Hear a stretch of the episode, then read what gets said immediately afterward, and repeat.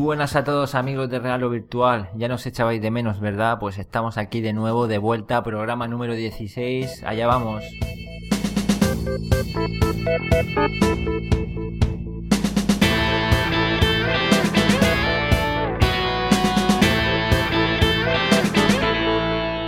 Y bueno, la realidad virtual sí imparable como siempre, no nos cansamos de decirlo. Hola, ¿qué tal Harold? Hola, ¿qué tal Alejandro? Muy buenas, Robianos. Ya estamos por aquí de vuelta, ya toca volver. La verdad es que hemos tenido tiempo para descansar demasiado. Y bueno, ya recuperaremos el ritmo al que estamos acostumbrados. Intentaremos hacer programa como siempre cada dos semanas.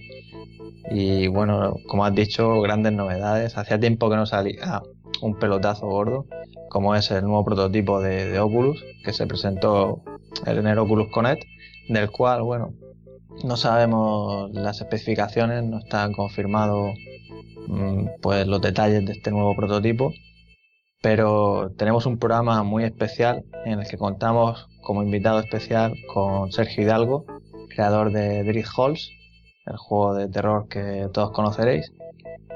Y esta, Sergio ha estado allí en el Oculus Connect, ha podido probar el prototipo y bueno, y vivir la experiencia de, este evento que ha preparado Oculus para los desarrolladores. Efectivamente, estamos ansiosos por conocer sus, sensaciones después de probar el prototipo y bueno, hablaremos de todas las novedades que se han producido en este evento. Sí, en la charla ya lo, veremos todo en detalle, estaremos rato. Y bueno, antes de empezar con el programa, me gustaría felicitar, darle la enhorabuena a Rigarmar que fue el ganador del primer concurso por el primer aniversario de Raro Virtual, del cual pues ganó un, Oculus Rift DK2 y un Razer Hydra, del cual pues el DK2 le llegará pronto, pero el Razer Hydra ya, ya lo tiene en casa. y bueno, y comentaros también que en Raro Virtual estamos trabajando bastante duro para hacer grandes cambios en la web y que a partir de octubre los veréis. Esperamos mejorar bastante el sistema de las fichas que ya hemos recibido bastante feedback y somos conscientes de, las carencias que tiene y esperamos que con la próxima actualización de verdad os guste y, lo podáis utilizar y, lo más importante que sea útil para todos. Y bueno, damos las gracias a la gente que está colaborando con la beta y que está metiendo ahí fichas, nos, ayuda un montón y nada, estamos muy agradecidos.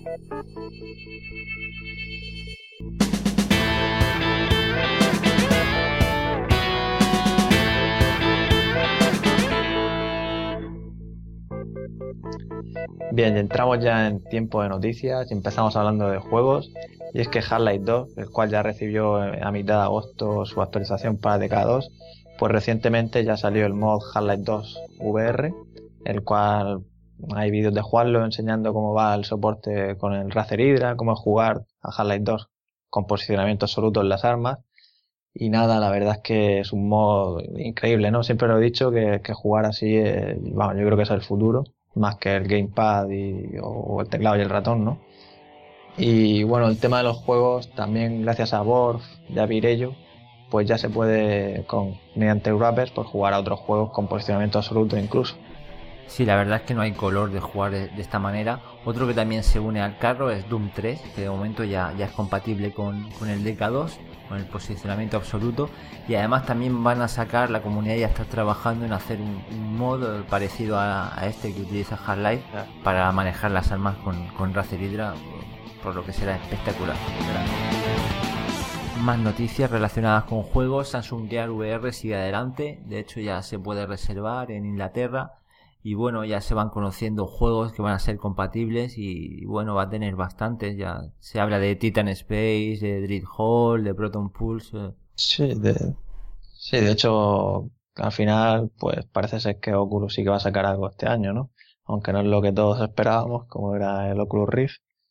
Pero bueno, para aquellos que se puedan permitir las dos cosas, claro, hablamos de que tienes que comprarte el Galaxy Note 4 y, y el y el HMD, bueno, la, carcasa, digamos, con sus sensores propios para conectarlo al móvil y ya poder disfrutar de la experiencia. Sí, efectivamente, ya hablaremos más en la, en la tertulia, no, pero las carcasas estas se presentan como una alternativa también muy importante porque hay gente que no tiene ordenador o no tiene tiempo y te lo enchufas a, a tu móvil y, nada, a disfrutar de la realidad virtual. Cuanto más fácil llegue a la gente, mejor. Hay que aclarar que no es la típica carcasa convencional, ¿no? Porque lleva sus propios sensores y con lo cual, pues los juegos aparte tienen que estar adaptados por el tema de, la separación de, la, de las lentes, las cámaras, vamos, que no es lo mismo de partir la pantalla típico. No, no, será una, una muy buena experiencia, seguro. Bueno, y no sé si os gustan los juegos de conducción, pero os guste o no, la verdad es que os recomiendo la lectura del artículo que escribió Frankie con colaboradores Virus Dipper y Kyle, en el que nos cuentan cómo es la experiencia de jugar con el DK2 a juegos de, de conducción, concretamente a simuladores de, de, conducción. Y la verdad es que es un artículo bastante interesante. Te transmite ahí, bueno, o sea, grandes sensaciones, te imaginas ahí cómo es la experiencia. Y la verdad es que este mundo de, de la simulación de conducir, bueno, pues tiene un gran futuro, ¿no? Lo mismo, como decimos, verlo desde fuera que meterte dentro del coche y, vamos, conducir como en la vida real. Sí, yo creo que más de uno después de leer el artículo se ha comprado DK2, volante, cabina, asiento. y de coches pasamos al espacio, a naves. Elite Dangerous incorporará por fin el SDK 042 eh, en su próxima versión que saldrá el, 30 de, de, septiembre. Así que buenas noticias. Ya ves, queda nada para eso el próximo martes. Y bueno, de Star Citizen todavía no, sabemos cuándo estará. Se supone que pronto, según comentó Chris Roberts en el evento de, este verano de la Gamescom, decía que lo mismo para la 09 que ellos querían, pero bueno, se ve que no, que la cosa, bueno, no siempre sale como uno quiere. Sí, nuestro amigo Chris Robert, que grandes momentos pasamos en Alemania no hace mucho. ya ves, menudo selfie.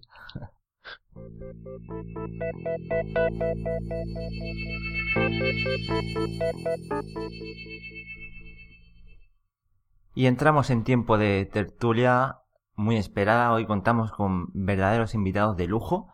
Empezamos con alguien que repite. Tenemos por aquí a Sergio Hidalgo, creador de Dread Hall, nuestro juego de terror favorito, que además nos contará de primera mano. Ha tenido el privilegio de asistir a Oculus Connect en nada más ni menos que en Hollywood. ¿Qué tal, Sergio? Bienvenido de nuevo Hola, pues genial y gracias por tener aquí. Un placer, como siempre. Y también tenemos aquí a nuestro compañero Frankie, que ya hemos hablado al principio, que ha hecho ese pedazo de artículo sobre la, simulación de coches, que de nuevo obliga a lectura. Muy buenas, Frankie, ¿qué tal? Muy buenas a toda la comunidad robiana. Desde luego es un placer estar aquí con todos vosotros. Encantados también. Y también tenemos por aquí a Alberto Pina, desarrollador de juegos para Android. Por ejemplo, ha desarrollado Slender VR, Infected Island. ¿Qué tal, Alberto? Hola, gracias por invitarme. Es un orgullo estar aquí. Un placer. Y como no, ya tenemos por aquí a Juanlo. ¿Qué tal? Hola, muy buenas, Robianos. Pues un placer aquí estar con este plantel tan, tan ilustre de, invitados. Y nada, vamos a una, a una tertulia muy interesante. Sí, sí, hoy, hoy hay nivel aquí. Pues, como hemos dicho, vamos a hablar de los Connect, que fue el fin de semana pasado. Y bueno, tenemos bastante curiosidad de saber. Sergio ha estado allí. Y bueno, nos gustaría saber un poco cómo se vivió. O sea, quiero decir, ¿era un evento grande o al estar enfocado a desarrolladores se veía como algo más pequeño, más reservado? Así nos puedes contar un poco era más grande de lo que yo me imaginaba. De hecho, yo pensaba que al ser solamente desarrolladores de realidad virtual, pues no iba a generar tanto interés, no iba a haber tanta gente. Pero la verdad es que se veía bastante gente, se veía bastante interés y te sorprende la cantidad de gente que hay trabajando en realidad virtual, porque los que vamos a ese evento somos la mayoría desarrolladores. Te das cuenta de que hay pues cientos de desarrolladores trabajando ya en esto en comparación con un evento como puede ser CES de Las Vegas o, bueno, un E3, me imagino que todavía mayor gente, pero en comparación con eso, de cantidad de gente, ¿cómo, cómo era? Eh, no sé cuánto había, me parece 800 personas, pero no tampoco me tampoco tengo los datos eh, concretos. Eh, en comparación, por ejemplo, con la GDC, que es el otro evento donde he ido en Estados Unidos, es menos gente, obviamente, pero también el sitio es más pequeño. Entonces, la concentración, la, la gente que ves, digamos, cuando vas de un sitio a otro, yo creo que era, mayor o muy similar. Imagino que ahí en Connect te habrás encontrado también, no sé, con viejos conocidos, ¿no? Tú estás en contacto con, con otros desarrolladores, conoces a más gente, otro tipo de desarrolladores indie. Sí, conozco algunos de los desarrolladores que estuvimos en la VR Jam, ya hace un año de eso. Y bueno, a otros desarrolladores como Drax, que hace Titans of Space y ese tipo de gente que son, son gente que normalmente conoces a través de los foros o a través de Reddit. Y luego está muy bien conocerlas en persona, ¿no? Eh, hablar con ellos de, de una forma un poco más directa. Me imagino que también te cruzarías con gente importante, tipo Palmer, gente de Sony, etcétera. Sí, estuvo, bueno, toda la gente, toda la cúpula de Oculus, digamos, estaban ahí y te das cuenta de que no son tampoco super, superhéroes, son personas de verdad, ¿no? Son, de hecho, te das cuenta de que Palmer pues es más bajo que yo, entonces es una cosa que llama la atención, ¿no? Sí, ya te digo, el tío es un crack cuando se puso ahí la camiseta con nosotros en, en Alemania, muy, muy, muy abierto. Es muy, natural. Cercano, muy cercano, sí. Sí, sí. Sí, sí. Sí, se nota que es eso, que es un chaval joven y, y muy enrollado y eso con nosotros se portó fenomenal, la verdad. Y bueno, me has dicho que toda la cúpula de Oculus, ¿no? Estaba también Karma, que estaría Brendan y Dive, pues lo típico, ¿no? Todo, todo... Sí, yo creo que estaba todo Oculus ahí, o si, si no estaba todo, faltaba poco. Y fueron do- dos días, ¿no? Lo que es el evento. Fueron, sí, dos días. Hubo un tercer día, pero yo en ese no estuve, que fue el día anterior, donde hubo algunas reuniones de desarrolladores y demás. Pero la conferencia oficialmente fueron dos días. Y básicamente que era conferencias y luego a lo mejor grupos ahí de, no sé, debates o alguna historia. Era una cosa que dijo Palmer, de hecho, fue que la, la parte más importante no era lo que ocurría en el escenario, sino lo que ocurría, digamos, en las salas, en los pasillos. Y es un poco verdad, porque al final la gente iba con su Gear VR a hacer demos en los pasillos, en cualquier sitio, a hablar con la gente. Entonces, muchas de las conexiones que se hacen no son cosas que ocurren en el escenario, es simplemente gente que se conoce, que habla con los pasillos, demos, etcétera. Y de, y de parte de, de Sony, ¿sabes si han, han presentado alguna historia nueva? Al- ¿Alguna noticia tienes? O...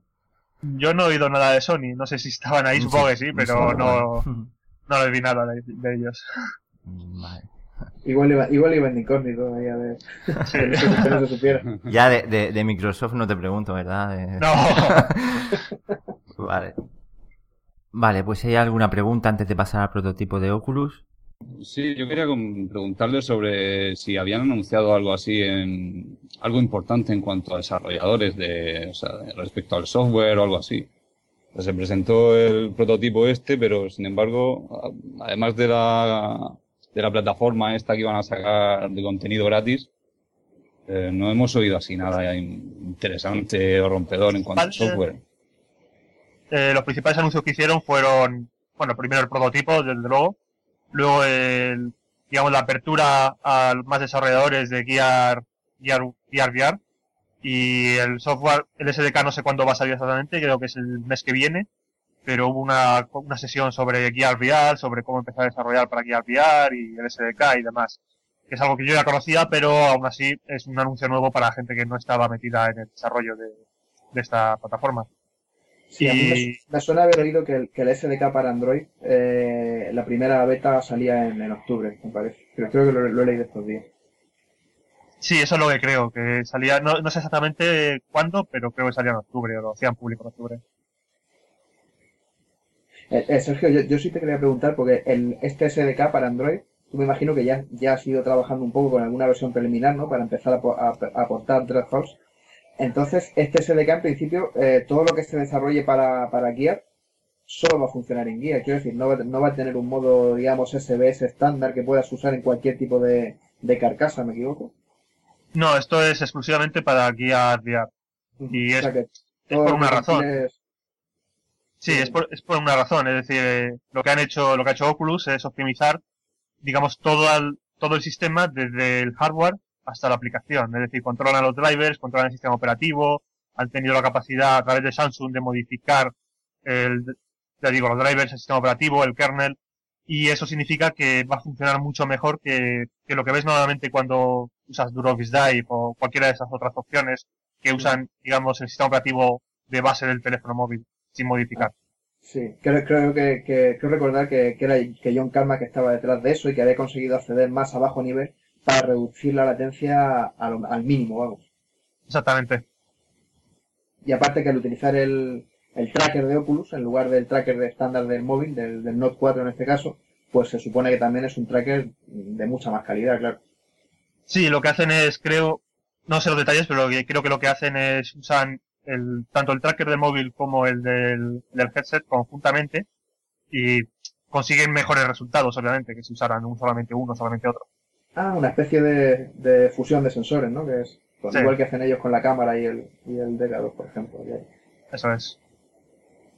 Y luego también está el tema de conseguir, digamos, no solamente disminuir la, latencia, sino que sea estable, que no tenga picos de frames. Y eso ah. lo hacen a través de, pues eso, controlar directamente el sistema operativo, a través de Samsung. Ya, ya, digamos que conseguirá una especie de como acceso más exclusivo a la gráfica para que no, para que Android no, no reparta los recursos, no te recorte, no te deje ahí un poco tirado.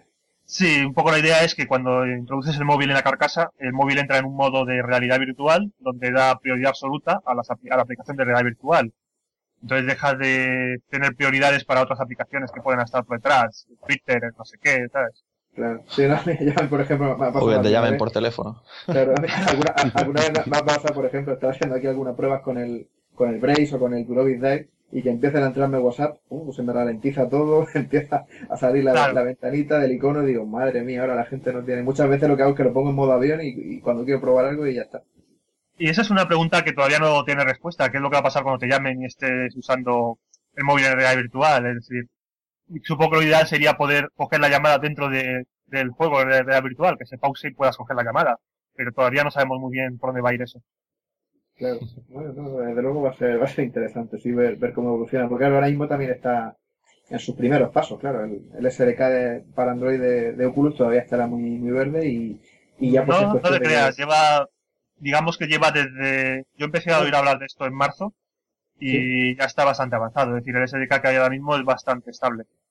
La verdad es que también ahora que lo pienso decían que Carmack llevaba ya mucho tiempo dedicándose casi casi al 100% a esto, desde hace ya bastante tiempo que yo sepa, estuvo dedicado 100% yo creo desde el primer día. Que desde que lo ficharon. Siempre ha trabajando en Android. Esa es una de las cosas que la, que la gente critica, que decían, claro, como a Carmack todo el mundo lo tenemos ahí un poco como, pues, como un dios de la programación y la gente estaba un poco cabreada diciendo, si, si a Carmack lo hubieran puesto con el, con el SDK de, de Windows, con el DK2 en lugar del de Android, no tendríamos los problemas que tenemos ahora. Cierta razón tienen. La verdad es que eh, mucho del trabajo que se ha hecho en, en, el SDK de móviles se puede luego aplicar al de Windows y yo creo que va a mejorar la calidad de Windows. Pero también hay una cosa importante y es que el nivel de acceso que ha tenido Oculus para guiar VR en Android no es el mismo que tiene en Windows. Es decir, no puede modificar Windows o no tiene una cooperación tan directa con, con Microsoft para hacer ese tipo de cambios. Una, cosilla, estabais hablando de, que las aplicaciones que se desarrollan para guiar VR, pues quiero decir, lleva su SDK especial porque utiliza los sensores de, la carcasa, digamos. Eh, yo la duda que tengo es qué va a pasar con esas aplicaciones que son ya, o sea, que están saliendo ya, por ejemplo las que está haciendo Alberto Pina, que normalmente llevan la pantalla de partida, lo que es el SBS, ¿no? Eh, ¿Creéis que esto será fácil adaptarlo para que llegue a funcionar de alguna manera en, el Gear? Eh, bueno, yo creo que va a ser relativamente sencillo. El SDK de Oculus es, bueno, es el mismo que en PC, básicamente, a nivel general. Entonces, si es fácil adaptarlo para que funcione en PC, pues también es fácil adaptarlo para que funcione en Gear VR. Un poco la teoría. Sí, porque tú, tú la versión de, de Dreadhost para, para el Gear VR es, es, es de Unity también, ¿no? Igual que la de Windows. Sí, es, o sea, no salió a partir de la de Windows, pero es una modificación y realmente el coste mayor no es tanto el SDK, sino hacer que funcione en el móvil. Si tienes una aplicación que ya de por sí funciona en Android, pues realmente lo que dejas hacer es cambiar el SDK y a lo mejor dejas adaptarlo, pero no es el coste mayor de coger una aplicación hecha para PC y meterla en un móvil. Sí, sí, yo me imagino, vamos, lo que comenta mucha gente es que el mayor desafío programando para, para Android, una vez que ya lo tienes todo montado, tienes el SDK y demás, pues es el rendimiento, claro, porque no, no es lo mismo la GPU de, de, un teléfono móvil, por muy smartphone que sea, que la que puedes tener en un PC. Sí, la verdad es que a mí me sorprende porque los móviles ahora son bastante más potentes de lo que yo imaginaba. Pero sí, claro, obviamente tienes que reducir bastante y tienes que pues tomar decisiones duras a veces eh, de dónde recortar. Hay que hacer un poco de magia. Sí. Bueno, sí, de hecho también mucha gente tiene que hacer ya bastante magia también en, en, el, en los programas de Oculus para PC, para Windows, porque hay demos que, especialmente la de Unreal, la de la versión 4, Hay muchas que incluso con gráficas de gama alta les cuesta les cuesta moverse. Ya no sé si era tanto tema de optimización de, de la propia demo en sí o del Unreal o, incluso del propio SDK, que a lo mejor todavía Oculus tiene mucho, mucho trabajo. El, estos días estábamos oyendo de uno de los desarrolladores de, de Oculus que comentaba que tenían una, una mejora de, de, velocidad bestial muy importante, que la tenían ya, estaban ya preparándola y, y, que muy pronto la veríamos en algún SDK. Tú, Sergio, estás un poco más metido, ¿sabes algo, algo de esto, algo más concreto que nos puedas contar? He oído eso mismo, pero no tengo datos más concretos. En Connect se hablaba de qué es lo que planean para los siguientes SDKs, pero yo creo que eso va, iba un poco más lejos que, digamos, una, más una nueva versión inminente. Uh -huh. Yo es que sí, yo, yo, me quedé muy intrigado por eso, porque se hablaba de que, de que era un, un aumento de rendimiento espectacular. O sea, que, que, iba a ser algo que se iba a notar muchísimo. Y yo creo que, que sí que lo estamos deseando que llegue, ¿no? Porque ya probando muchos juegos de PC, por ejemplo, me viene a la cabeza el Elite, el Elite Dangerous, que al de, de pasar al modo monitor, activar al modo Oculus Rift, la caída de rendimiento es bestial, o sea, muy grande, porque el juego en el monitor, incluso en 1920 por 1080 o más, yo tengo un monitor de, de 2K, va sobrado, va perfecto en todos los casos y en cuanto activas el modo Oculus, la verdad es que se, se cae, el rendimiento se cae en disparate. Y yo creo que, que, sí que se tiene que caer, lógicamente, pero a lo mejor no tanto, no sé, yo esperaba que, que, que no hubiera una diferencia tan, tan grande. Sí, también hay un tema y es que el SDK actual, el de PC, pues tiene problemas, eh, todos lo sabemos, ¿no? Y muchas veces lo que parece que es una caída de rendimiento realmente no es que el juego vaya lento, sino que el SDK pues no está no está funcionando lo, lo, suave que debería. Vale, pues yo lo que me refería antes con las aplicaciones que hay ya desarrolladas es si las podremos ejecutar directamente y conseguiremos ver algo, aunque no sea de forma muy perfecta. Mm, no, no directamente. Lo que hay que entender es que la carcasa de Gear VR eh, pone el móvil en un modo especial y los juegos que vas a lanzar para Gear VR los vas a lanzar no desde el móvil, como haces tradicionalmente, sino desde la propia tienda de Oculus. Entonces es una cosa que está muy integrada. Estoy seguro de que se podrá hackear y llegará a la gente que conseguirá poner el juego y hacerlo funcionar con la carcasa, pero no va a ser algo tan fácil o tan directo como lanzar el juego y ya está. Vale. Eh, Sergio, a mí me gustaría preguntarte una cosa, y es que eh, en todo este tiempo mmm, se ha hablado algo de alguna solución para posicionar absolutamente el móvil. Se ha hablado de soluciones, pero por lo que se ve todavía no hay una solución. Es decir, se habla de posibilidad de usar la cámara del móvil para traquear pues, algún marcador que coloques en el entorno, etcétera. Pero no hay una solución concreta y yo creo que esta primera versión de Gear VR no va a tener posicionamiento absoluto. Sería difícil, ¿eh? Poner un tracker ahí, vas en autobús, lo que sea. no te estás jodido. Sergio, y una otra cuestión. Eh, ¿Tú personalmente crees que triunfará la realidad virtual en, en, la tecnología móvil hacia corto plazo? Yo creo que es una batalla más a largo plazo y que estamos empezando ahora. Yo creo que al final la tecnología móvil y la realidad virtual van a ir juntas y va a ser una, digamos, un uso muy importante de la realidad virtual, pero quizás no sea inmediatamente a, a corto plazo, va a tardar un poco más de tiempo en, en, establecerse. Y un poco lo que se usa aquí es algo un poco distinto a lo que vemos en PC. Aquí se busca más también el uso como visor de películas, el uso para simplemente ver eh, pues entornos, experiencias, que a lo mejor no son tanto juegos o no es tan, tan inmersivo, pero es una posibilidad de llegar a, otra, a otro público que normalmente no llegamos a través de PC. Yo de todos modos, a, a, día de hoy, a día de hoy, y, a, incluso a corto plazo, si, si triunfa este prototipo de, bueno, ya no va a ser prototipo, lo van a sacar Samsung, lo, lo veo, aparte, bueno, el teléfono sí es cierto que es carísimo, no todo el mundo va, va a tener, pero, o sea, ahora mismo configurar un Oculus Rift, el, el DK2, eh, para un usuario normal es difícil. Yo, yo lo veo una posibilidad súper importante, la, la tecnología móvil al alcance de cualquiera. Tu carcasa, Play y a jugar una experiencia, una película en realidad virtual, no sé.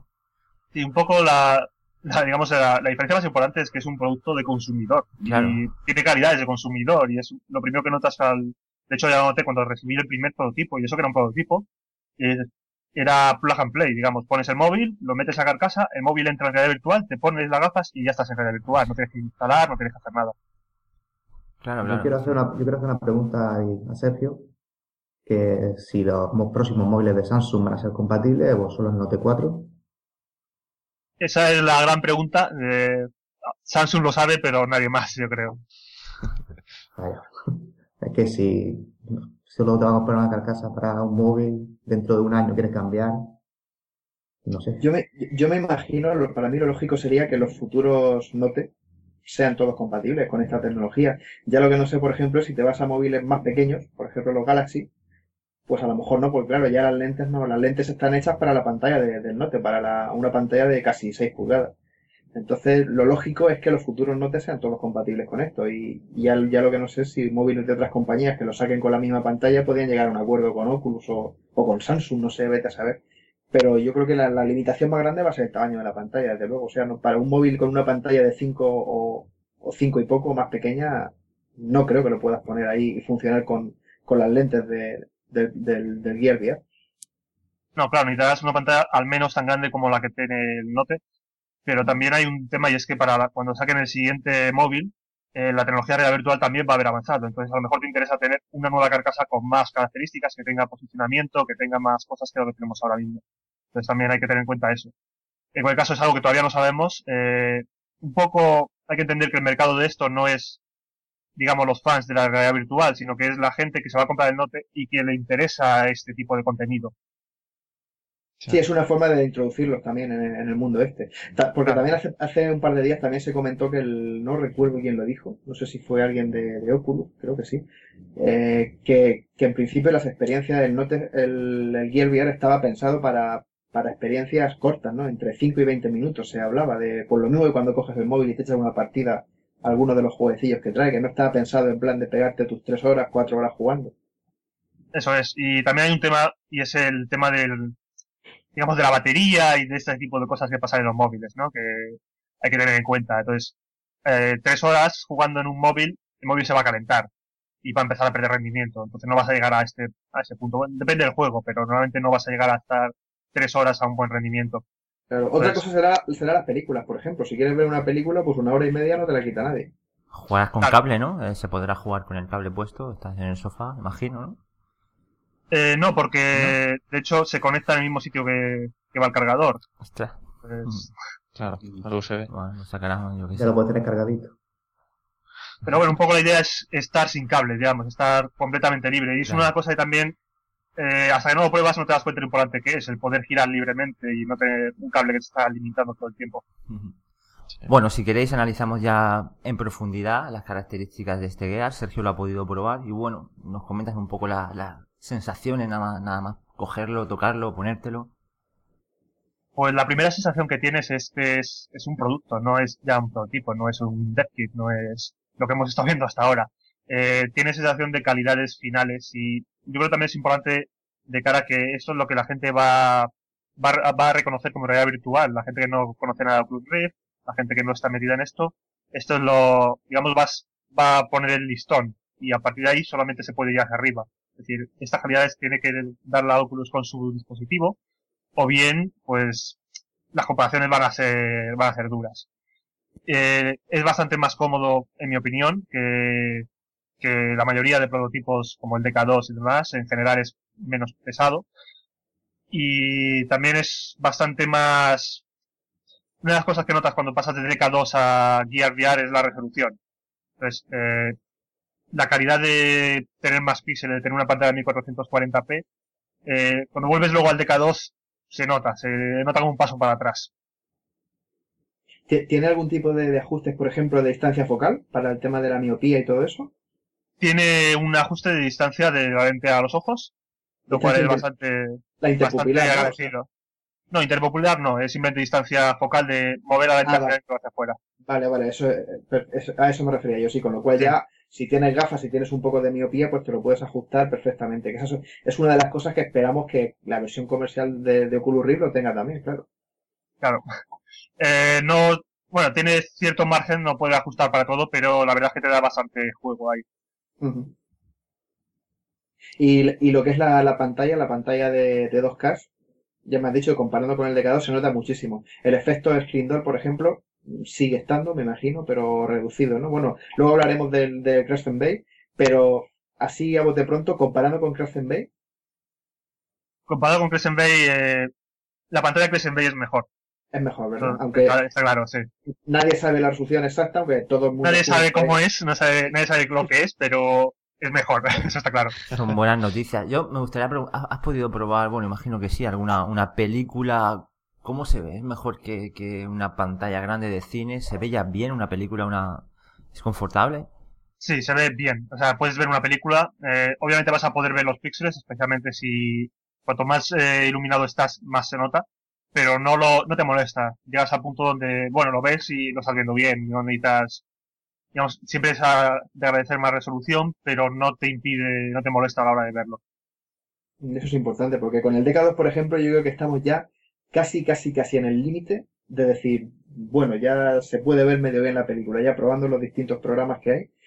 Estamos eso, con el DK1 era horroroso para ver una película, la verdad, muy mal. Pero con el 2 ya estamos en un punto ahí de definición que, bueno, casi, casi. O sea, falta un- ese plus de resolución que, vamos, seguro ya que con Crash and Bay lo tenemos Sí. de, de sobra y con la versión comercial.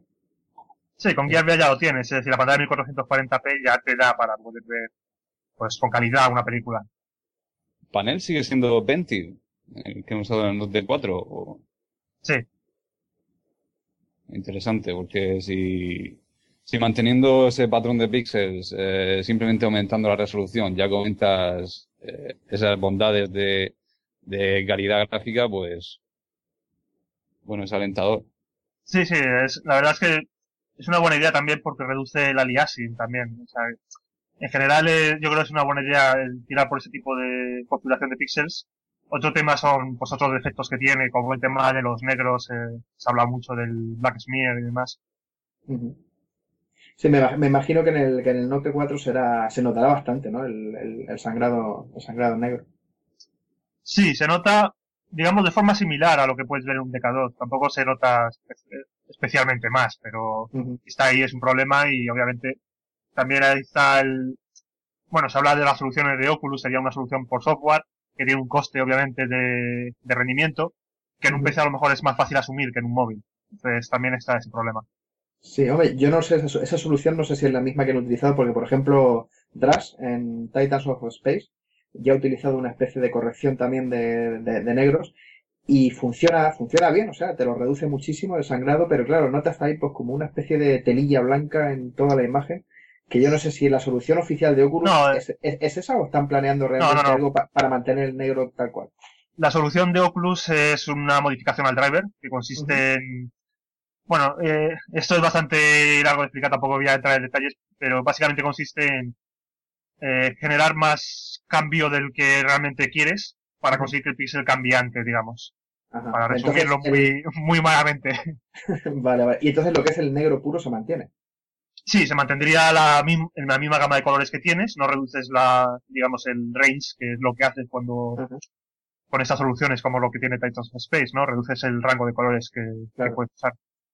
O sea que entonces eso va a ser una solución buena, aceptable. Pero claro, eso no está todavía en ningún SDK actual, eso suponemos que vendrá en un futuro, ¿no? Claro, eso es en desarrollo y también lo que nos han dicho es tener en cuenta que esto va a costar, que tiene un coste de rendimiento, igual que pues otras soluciones como la corrección del, de la aberración de colores, ¿no? Tiene su coste. Ajá, vale, o sea que va a penalizar un poco el rendimiento, pero bueno, ya dependerá también de, pues del tipo de escena, el tipo de juego, habrá a lo mejor algunos que ni tengan que molestarse y otros como, como a los, a los que les va a afectar mucho, claro. De hecho, afecta más a, yo creo que afecta más cuando tienes una escena en general más brillante y tienes algunos objetos que son más oscuros dentro de esa escena, ¿no? Tienes un objeto casi negro dentro de una escena brillante. Ese, es el peor caso, digamos, porque es cuando tiene más contraste. Claro, sí, se nota, se nota bastante. Y en Pero bueno, también es, es una cosa a la que te puedes llegar a acostumbrar hasta cierto punto. comparando con el DK2, el tema de, del blur, que siempre hablábamos y tal, ¿deja algún tipo de estela o funciona y hay una baja persistencia? No, es baja persistencia. Entonces no tienes, tienes el problema de los negros este, pero no tienes una estela como tenía el de K1. Mm, Pero es baja persistencia, 60 Hz, si no me equivoco. Sí. Eso ya no O sea que, que para Ocurre. aquellos que, que nos mareamos, no, no- quiero decir, debería ser como el DK2, que no nos demos por lo menos el mareo en, eso, ¿no? En lo que es en la pantalla, ¿no? Bueno, el mareo normalmente viene por varios motivos, no solamente uno. Eh, el motivo del blur que teníamos, el famoso, creo que se llamaba Jadder, eh, que consiste en que bueno, que tienes este, esa distorsión cuando estás girando la cabeza. Eso lo, ya no lo tienes porque tienes baja persistencia, pero tienes otros problemas. Como son 60 Hz, pues tienes cierto parpadeo que se puede notar en la periferia de la visión, sobre todo en escenas más brillantes. Y tienes otros problemas que todavía no están 100% solucionados. De hecho, tampoco, tampoco está solucionado 100% el DK2. Es decir, es un trabajo a largo plazo. Claro, sí, una de las cosas que comentaron en su momento es que a 75 Hz, que es la, la, el, refresco del DK2, todavía hay gente que, que no se siente cómoda del todo y entonces apuntaban que con 90 ya, pues para el 90 y tantos por ciento de la, de la gente, 90 Hz ya es suficiente para que fuera perfecto. Por eso imagino yo que en el caso del, del Note, bajar a 60, pues habrá, será todavía peor, claro, peor que a 75. Habrá gente que, el parpadeo sí es lo que tú dices, ¿no? Se nota más por los, por los bordes de la pantalla más que por el centro. Sí. Sobre todo, también depende un poco de la, de digamos, de la tipología de la escena que está, que tienes. Entonces, también hay que tener un, un, poco eso en cuenta a la hora de hacer el juego, la experiencia, e intentar ocultar esos defectos hasta, hasta cierto punto. Sí, hay que jugar un poco con las limitaciones de, de, la tecnología y saber lo que, lo que debes y lo que no debes hacer, o lo que tienes que tratar de evitar. Eso es. O sea, que para aquellos que... Es un handicap muy grande porque si te gastas 200 euros en una carcasa, si luego te lo pones y te mareas, no te va a gustar. Bueno, por, por, pero... por, eso, por, eso, la llaman Innovators Edition, me parece, ¿no? Que es una, una primera versión, pues eso, solamente pues para la gente, para los más valientes. Sí, pero es un poco también como el DK1, es decir, el DK1 tenía una resolución más baja, tenía, íbamos a 60 Hz y teníamos problemas como el blur y no teníamos baja persistencia y la gente le gustaba, la gente lo probaba, le gustaba, había cierto mareo, había problemas, pero en general la impresión es buena. Obviamente hay que mejorar, hay que seguir trabajando. No estamos todavía en el punto donde podamos llegar a millones de consumidores con esto. Pero para la gente que le gusta la tecnología, que le gusta cacharrear, yo creo que es ideal. Sí, es que yo creo que el, el Gear VR, en principio, está destinado un poco a los a los más entusiastas, ¿no? O sea, no, tampoco va a ser así un producto de consumo a nivel general, más que nada porque no todo el mundo se compra ese tipo de ese tipo de smartphone tan tan caros y, y tan grandes. Un poco para, digamos, lo... Uy, perdón. No, no, que quiero decir que, que quizás, como dices, para jugar los más entusiastas, pero cualquier aplicación de cine y tal, sí que puede ser para un público más general, ¿no? Ese público general no, no suele tener ese tipo de móviles, que es a lo que, a lo que vamos. Bueno, quién sabe si alguna compañía luego saca un pack de estos que pagas X al mes, ¿no? Y te lo llevas todo, ¿no? Y tienes ahí una permanencia de 10 años. sí, alguna, opera, alguna operadora que te financie, claro que, que te financie las dos cosas, el, el Note 4 y el, y el Gear VR. Claro. Pero también un poco, yo creo que el público de esto es, digamos, el geek, el que le gusta la tecnología, pero que a lo mejor no tiene un PC o no está especialmente interesado en realidad virtual, pero le interesa los móviles, le interesa la tableta, le interesa pues, todo este, todo este mundillo, digamos. Y bueno, antes de pasar a, al prototipo de, de, Oculus, preguntarte, Sergio, ¿cómo va tu versión de Dream Hall para, para Android? ¿Estás contento con el resultado? ¿Hay mucho trabajo aún que hacer? Todavía queda trabajo, pero la verdad es que estoy contento. He conseguido hacer algo que no pensaba que fuera posible, que hace que pueda funcionar en Android. Y trabajo ha costado, pero yo creo que el resultado merece la pena. Obviamente no vamos a tener las calidades visuales que tenemos en PC, pero yo creo que es un buen resultado. Una buena experiencia, ¿no? Bueno. Sí. El caso es que yo le mandé un correo a Sergio diciendo que podría pasar de al Android y me respondió que se perdería demasiado, pero se ve que Oculus y Samsung son más persuasivos que yo. Sí, también hay un tema y es que el SDK de Oculus permite no perder tanto. Es decir, el poder poder trabajar, como decía, desde el principio, desde el hardware hasta la aplicación, poder optimizar todo, pues significa que la latencia es baja, que el resultado es bueno. Eh, es algo que yo hasta, hasta de no probé el prototipo de, en su momento se llamaba Moonlight, de Gear VR, pues no, no vi, es decir, yo había probado otros prototipos de, de móviles, de carcasas para móviles, y siempre veía más latencia, siempre veía problemas ahí. Eh, fue el primero que vi que dije, bueno, pues esto puede funcionar, esto es posible hacerlo. Y sobre todo porque es un set por pasillo y es bastante optimizable. Y se nota también el poder contar con, digamos, con Carmack en, en el tema este, es decir, la optimización que ha conseguido hacer, pues no, no lo hace cualquiera. También, eh, también es verdad que cuenta con la ayuda de Samsung, que trabajan en conjunto, es decir, hay una serie de factores ahí que influyen mucho. ¿Estás en contacto con Karma? ¿Te está ayudando a desarrollar Discord? Eh, no directamente, pero sí que hay un foro de desarrolladores donde él habla y la gente expone los problemas, ayuda, ya no solo Carmack, sino el equipo de, de Oculus, ayuda con los problemas que tiene, etc. ¿Y, y barajáis ya alguna fecha de salida? ¿Se sabe que es para finales de año? ¿Pueden decirnos algo? Eh, la verdad es que me da miedo porque no sé lo que es público y lo que no, entonces... nada. Mejor no, mejor No no te digo. vale. Dejémoslo Bueno, a finales de año y ya está. Buenísimo. Pero, ¿tu- ¿tu idea es que, que Threshold sea el título de lanzamiento de Gear VR? ¿O vendrá después? Sí, la idea es, es un poco complicado porque no sé si lo sabéis, pero la, digamos, en, el- en la fecha de lanzamiento la tienda de Oculus no va a aceptar pagos todavía. Ah, sí. Es una cosa, es una cosa curiosa, ¿no? Pero bueno. y, está. decían, que era por, que decían que era por problemas técnicos, ¿verdad? Sí, eh, básicamente porque no les ha dado tiempo a tenerlo todo listo para el lanzamiento. Pero bueno, aparte de política de empresas y cosas así, eh, la- un poco la situación que se da es que o bien pones el juego, digamos, libre para que la gente lo pueda jugar durante ese tiempo completamente gratuita, o en mi caso lo que voy a hacer es poner una demo del juego y luego sacar el juego completo cuando ya el pago esté funcionando. Y, y respecto a la versión nueva de, de PC, eh, ¿van a ir más o menos a la vez? ¿O la, de, ¿O la de PC va a ir más a largo plazo? para Quizá para la versión comercial de Oculus, el CV1.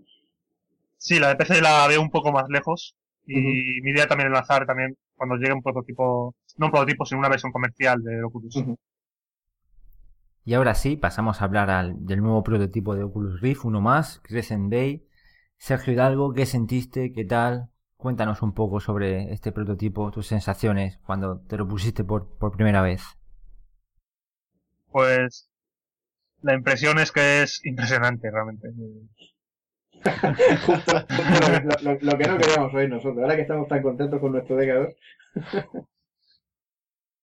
Sí, la verdad es que luego vuelves al DK2 y dices, pues bueno, pues tendré que aguantar con esto hasta que tenga, tenga lo siguiente, ¿no? Pero el, Eh. el- el salto entonces es, ¿lo compararías como del DK1 al DK2 o mayor incluso? Yo estoy intentando decir que es mayor. Eh, yo creo que es un salto.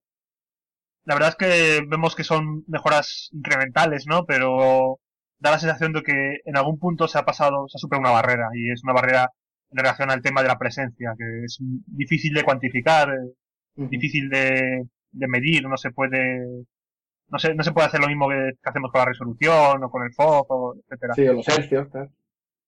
pero es una experiencia completamente distinta a lo que tienes en un, bueno, lo que, lo que había experimentado hasta ahora con los, los anteriores Oculus Rift. Eh, ¿Tú el de Valve llegaste a probarlo o no? No, el de Valve no lo probé. La gente que lo ha probado dice que es muy similar o que está por ahí. Pero claro, el de Valve tenemos que tener en cuenta que es un prototipo, eh, completamente prototipo, es decir, es una habitación dedicada, dedicada a ello. Esto es más un producto que se podría enviar al consumidor, entonces, una diferencia muy importante ahí. Entonces cuéntanos sensaciones de, por ejemplo, de, de tamaño, de volumen, de peso. En general, el tamaño parece más pequeño que el de K2, no lo medí, pero parece más pequeño. El peso, desde luego, es bastante más ligero. La sensación que tienes es que es más ergonómico, ya no tanto por el peso, sino por que no te molesta en la cabeza, no te aprieta, no, no tienes esos problemas que a veces tienes con el DK2, por lo menos cuando lo llevas, lo usas durante un tiempo, ¿no? Y la primera cosa que ves distinta son las lentes. Eh, se, ha, se ha hablado mucho de las lentes, de cómo son las lentes, de tal. La verdad es que no sé cómo son, pero eh, notas que es, digamos, que tienen más visión periférica.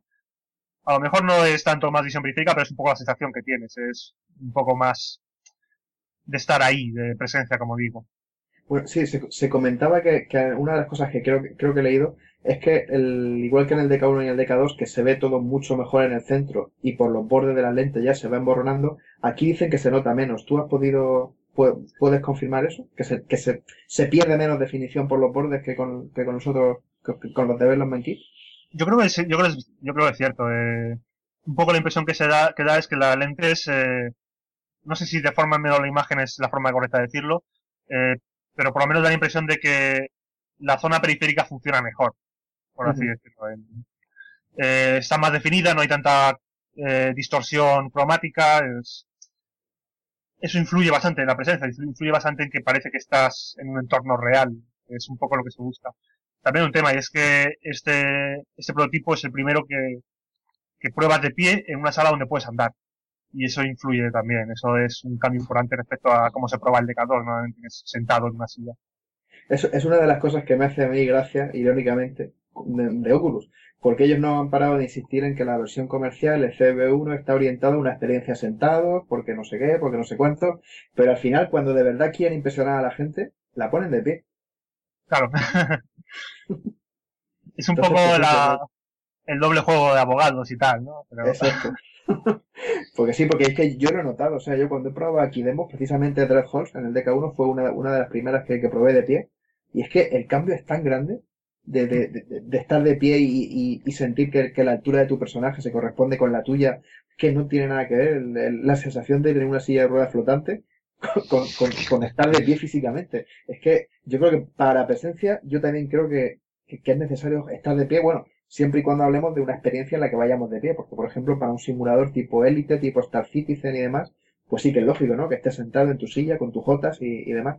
Pero, pero es que en general, para, para sentir la presencia en un, en un juego, en un shooter o, de ese, o cualquiera de ese tipo, yo creo que lo suyo es estar de pie, digan lo que digan. Y Pero también... de pie en un aeropatín, ¿no? Porque claro, no vas a, no puedes andar, ¿no? O sea, Bueno, en, Crisis Bay podías andar, es decir, eso es un, una cosa importante, no solo estás de pie, sino que puedes andar dentro de un volumen bastante limitado, pero si la experiencia está diseñada para eso y es un sitio donde, donde digamos tienes todo a mano y no, no te deja andar mucho, pues va a funcionar yo creo de mejor y vas a tener más presencia, más sensación de presencia en, ese, en esas condiciones. Claro. No obstante, el volumen supuestamente había mejorado, ¿verdad? Respecto eh, yo, creo, yo creo que ha mejorado bastante. No, como siempre es muy difícil porque no sabemos los datos. Entonces, eh, no sabemos exactamente cuánto es el volumen, no sabemos cuánto es el posicionamiento de la cámara y no, y no tanto el volumen, ¿no? Pero en general la sensación es que puedes andar y tienes un espacio bastante grande donde puedes mover. Hablamos un poco, perdona, de las correas del, del, del Crescent Bay, ¿cómo son? Porque la parte de atrás tiene, tiene LED y, y no me ha quedado claro por la foto si, si la, la, la correa principal es igual, es, es, es, elástica o es una correa, es una correa así fija con, con algún otro mecanismo de fijación. Pues no lo sé exactamente porque no me lo pude poner yo, eso te lo, lo colocan ah, ellos. Entonces, también porque parece ser que era bastante delicado y se le rompía con facilidad y cosas así, ¿no? Pero... Sí, que, creo que la creo que rompió uno. Sí. Joder. Entonces te lo colocan ellos con cuidadito, pero bueno, la, no parecían que... Las correas eran distintas, no parecían correas elásticas, pero tampoco lo sé con seguridad. Sí, es que nosotros cuando estuvimos en la Gamescom, cuando nos pusieron el prototipo de... el de, el de Sony, el Morpheus, sí que nos pasó algo parecido. Te lo ponían ellos, tú no podías tocarlo y sí que nos dio la sensación de que la pieza, era, atrás era una pieza de plástico que se fijaba de alguna forma, te la apretaba en la cabeza, pero no, no parecía que fuera una, una cinta elástica, por lo menos a mí no, no me dio esa sensación. No, creo, creo que era plástico. El sistema de, fijación de Morpheus es como el de, el de los cascos de, de, de bici de montaña. Que llevan como una ruleta y, y, y, y, no sé, son como unas correas y se van cerrando, pero no eran elásticas, creo, eran de plástico. Eso es de Rotterdam. Ahí. Yo creo que ese también es parecido, es, es, no parece elástico y la parte de atrás de luego es plástico, entonces creo que es similar a Morpheus en ese sentido. Y comparando la sensación de llevarlo puesto con, con el DK1, DK2 o incluso Gear VR, que se supone que es un producto de consumidor, ¿lo ves? Sí, es el más cómodo que he probado. Sí. Luego, Sergio, volviendo un poco más a los datos técnicos, una pregunta que te quería hacer eh, nosotros hemos hablado mucho de, del FOB respecto del DK1 al DK2, hemos hecho pruebas, hay gente que dice que es muy parecido, que es mayor. A mí pasar del DK1 al DK2 me pareció que, que perdía FOB horizontal. aquí como, como lo, como lo, cómo lo sientes? ¿Tienen más FOB? Yo lo que he sentido es que tenía más FOB horizontal. Sí.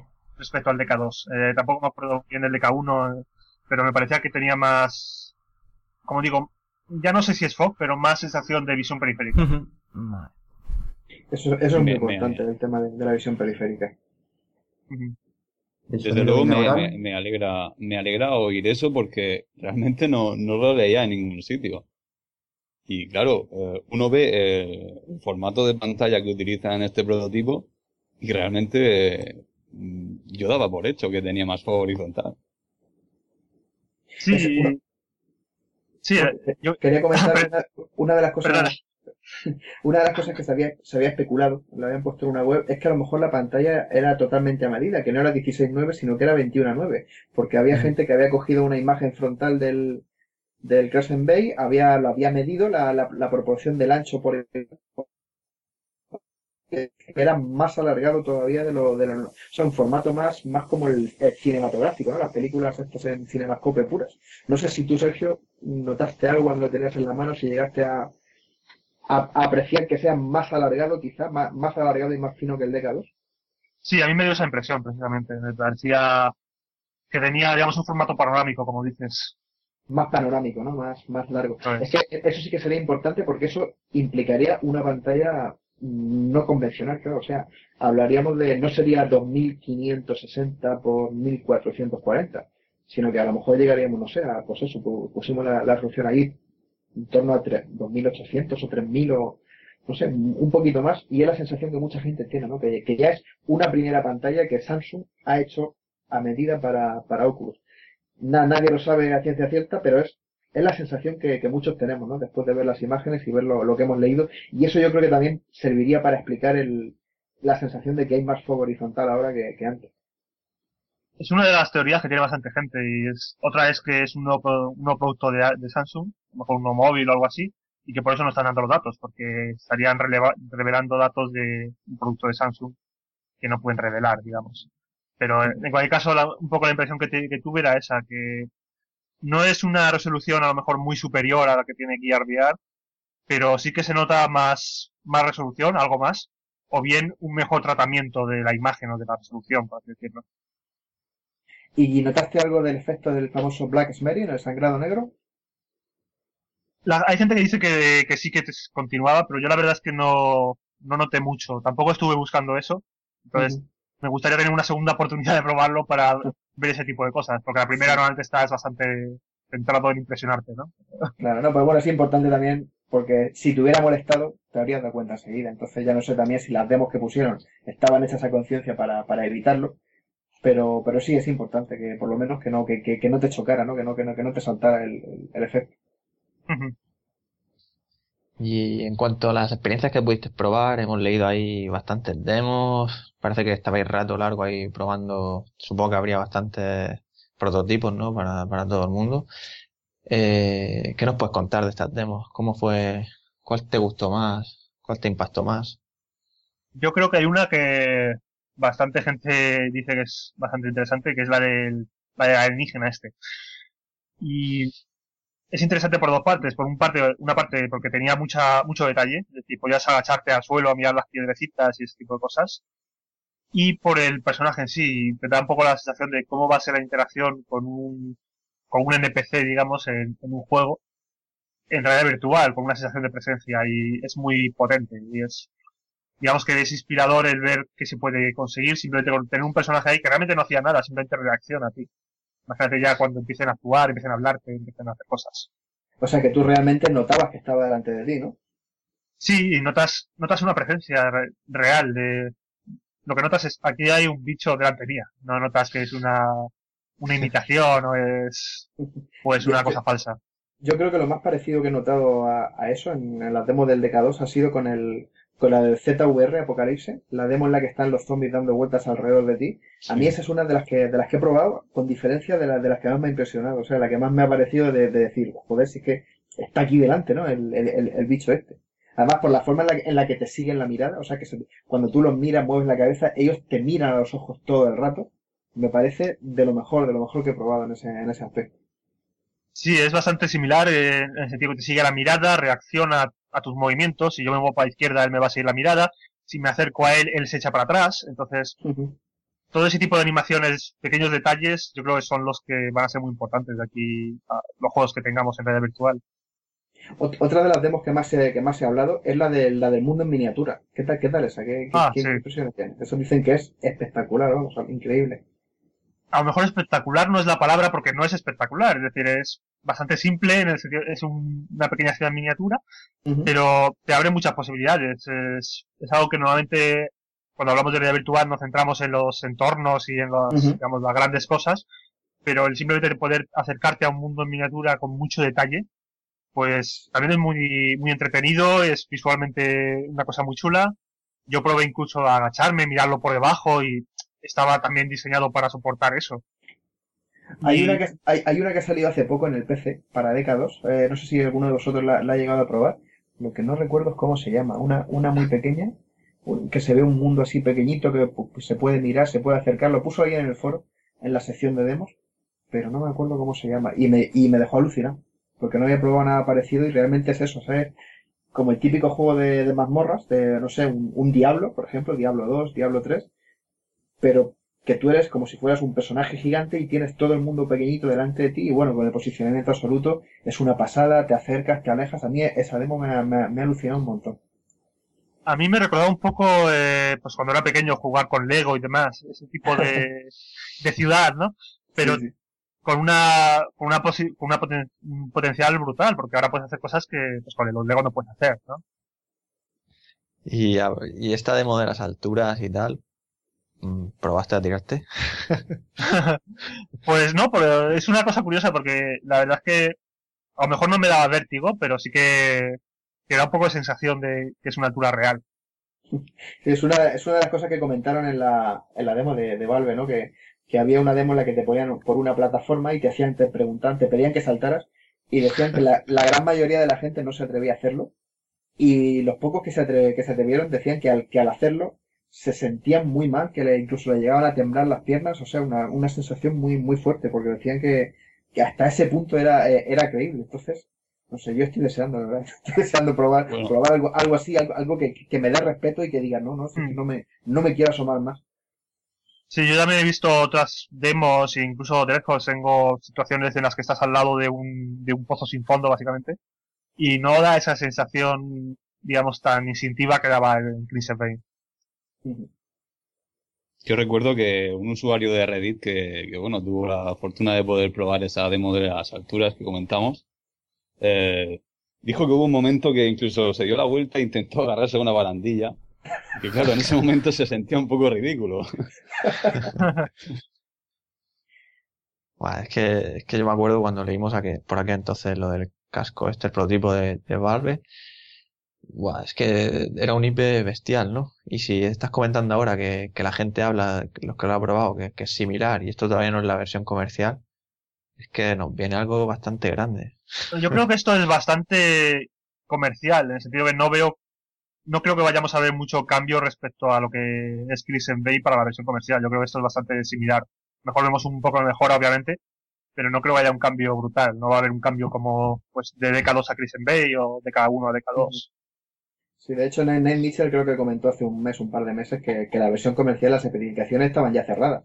Entonces, es muy posible que este prototipo, pues, lo hayan montado ya, pues, con esas especificaciones. Lo que pasa es que en plan prototipo. Pero vamos, si lo tenían ya cerrado, eh, yo también creo que, que no puede haber ya tampoco mucha, mucha diferencia. Sí, es que realmente mi sensación es que para que para que salga la versión comercial a día de hoy, es más problema el software que el hardware. Sí, yo estoy un poco de acuerdo. También creo, aparte del software y hardware, también un tema que es la, digamos, la logística de manufacturar un producto, miles de Mm. unidades, etcétera. Sí. Sobre todo si son pantallas nuevas, que no están muy probadas. Es decir, tiene un proceso y tiene, ese proceso lleva tiempo. Entonces, Ujú.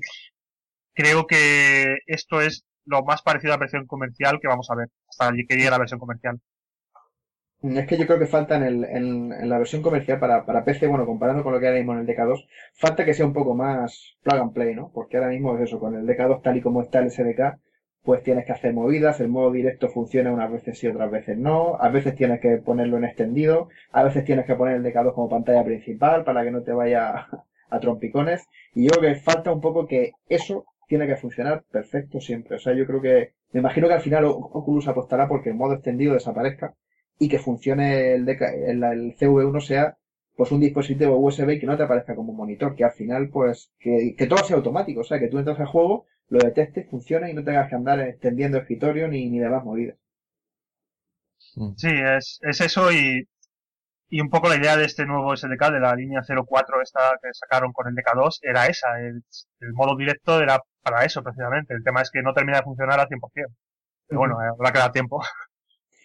Sí, sí, por eso comentaba yo lo de que la sensación que tenía era más, más cosa de, software que de hardware, porque realmente tienen que, tiene que mejorar todavía, todavía mucho, pero bueno, pues para eso estamos, claro, para eso están los, los, los development kits, para eso está la comunidad haciendo demos y la gente aportando feedback y pues eso, para que cuando llegue el momento pues esté todo ya lo más, lo más depurado posible. Pues eso no quita que estemos todos ya deseando con unas ganas enormes de que yo que sé, de que llegue el próximo martes o miércoles el nuevo Elite Dangerous y que funcione en modo directo y que no tengamos que parar el servicio y que, que podamos perdernos ya en, en el universo. Hay otra característica bastante importante que ha llamado mucho la atención, que es el tema del sonido, ¿no? Ya no solo lo del sonido binaural, el nuevo motor este, sino de que parezca que quieran vender el casco, la versión comercial con unos auriculares, o al menos por lo menos el prototipo lleva unos auriculares. No sé si sabes algo o qué te ha parecido todo esto. Bueno, yo llevo desde que saqué el primer teléfono diciendo que el sonido es no tan importante como la imagen, pero muy importante. Y parece que ahora me escuchan. me siento un poco reivindicado, pero, era por eso. Pero bueno, sí, es un poco... Eh, yo creo que es, es fundamental si queremos que la gente tenga una buena experiencia auditiva en el, en el en realidad virtual. Porque si no, mucha gente por pereza propiamente no se va a poner unos cascos. Sobre todo si son incómodos. Yo hasta, hasta ahora siempre he tenido problemas en ponerme unos cascos con el DK2 o con el DK1 por tema de incomodidad. Llega un punto donde es molesto tener eso en la cabeza. El conseguir que sea cómodo, yo creo que es fundamental para que la gente, eh, cuando llegue a su casa y lo vaya a usar, pues tenga una experiencia más inmersiva. Y además que sea más cómodo, sobre todo que venga todo con un solo cable. O sea, tienes un cable y ya te conecta el propio Oculus Rift y los cascos integrados, que no tengas que ponerte los cascos por un lado, el, el, el Oculus Rift por otro.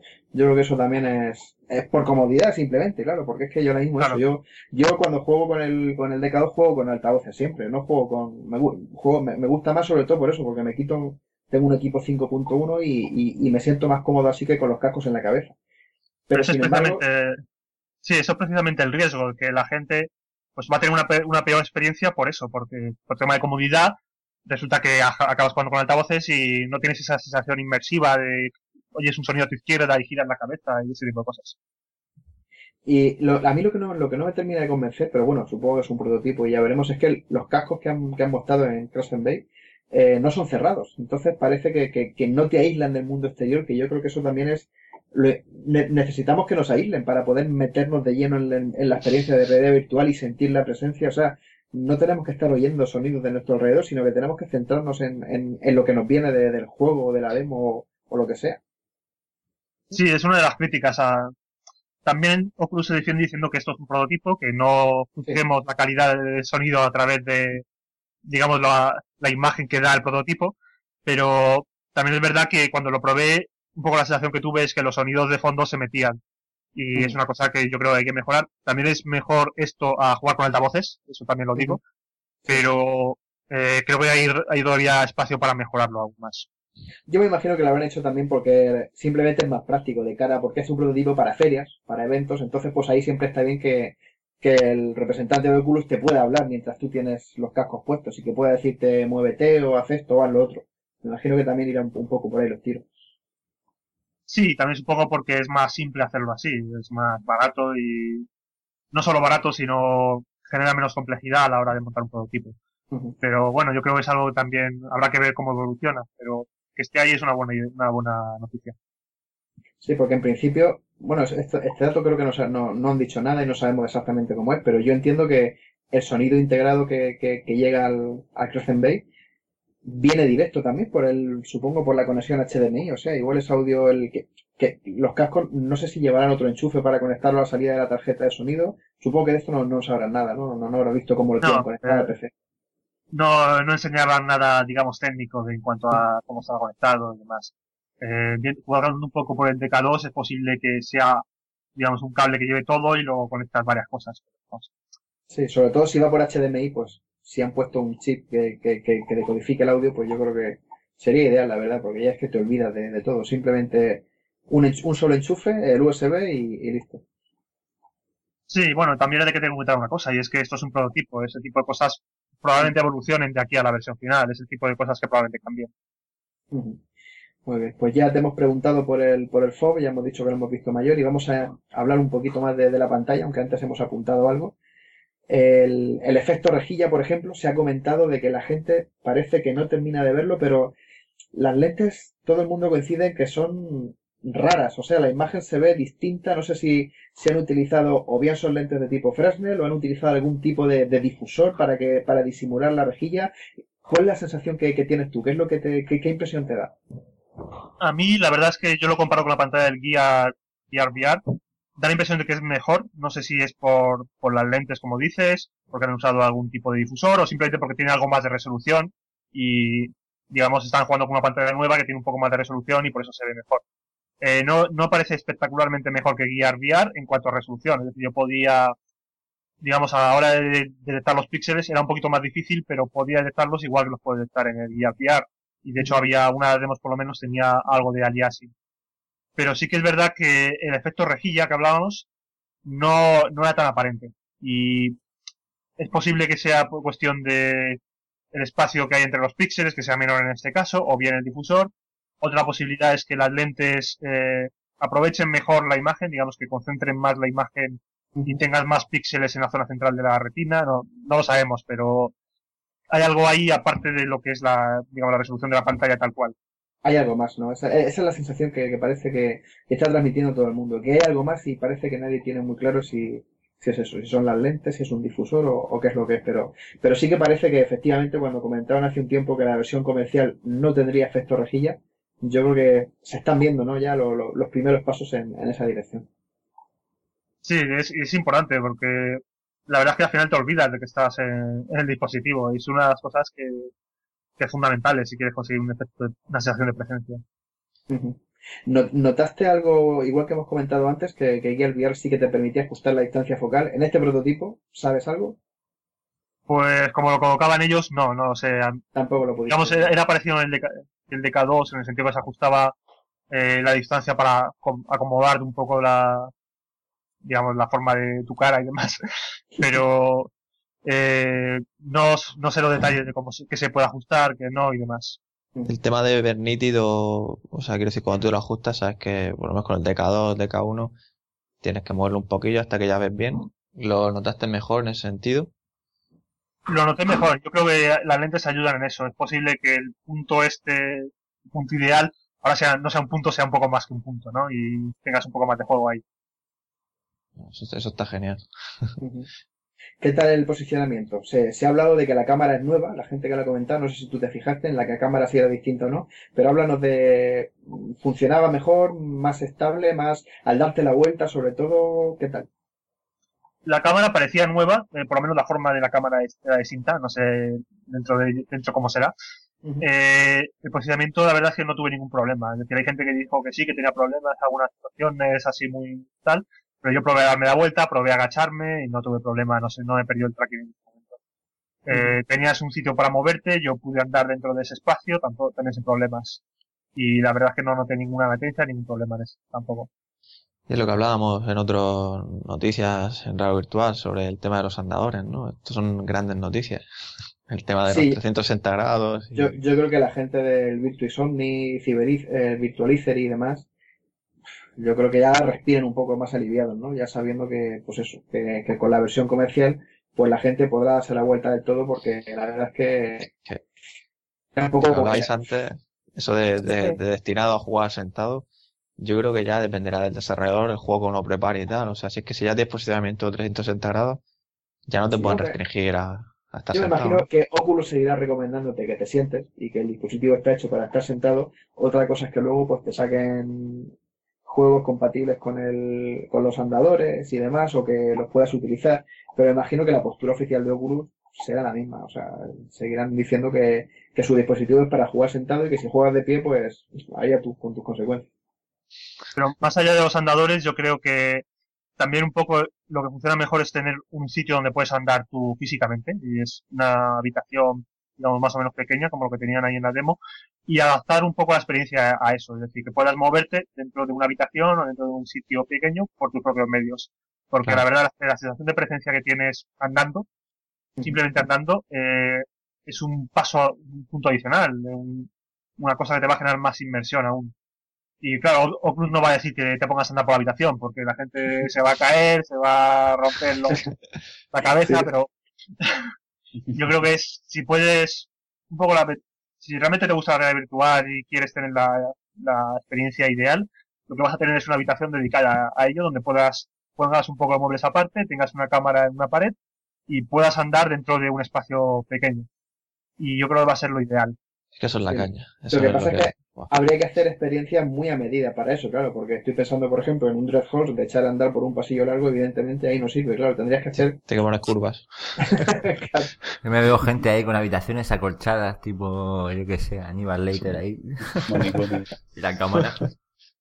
No, evidentemente un, un juego donde, donde andes un montón como Dread Hulk, no, pero pues yo eh, imagino un poco juegos que a lo mejor no veíamos como juegos de realidad virtual, pero yo creo que van a funcionar muy bien.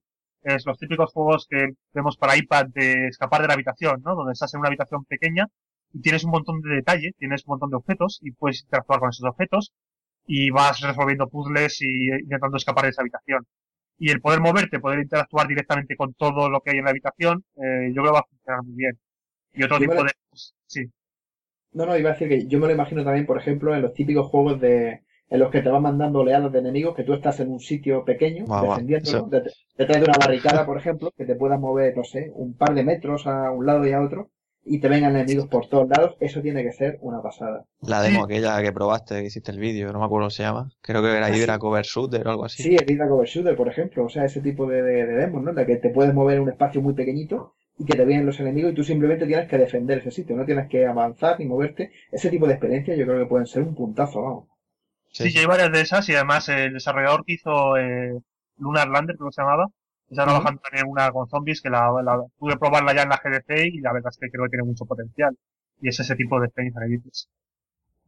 De hecho, incluso podría ser interesante eh, que antes de que se ejecutara la aplicación te pidiera las medidas de, del lugar en el que estás. Y cuántos Sí, mides también. de calibración sería una buena idea. Sí, sí. El tema, el tamaño, Sí. me quería- referir al tamaño de tus brazos, ¿no? Y tal, para que no hagas el cheto sacando dos metros de, de brazo. Y el largo del cable, claro.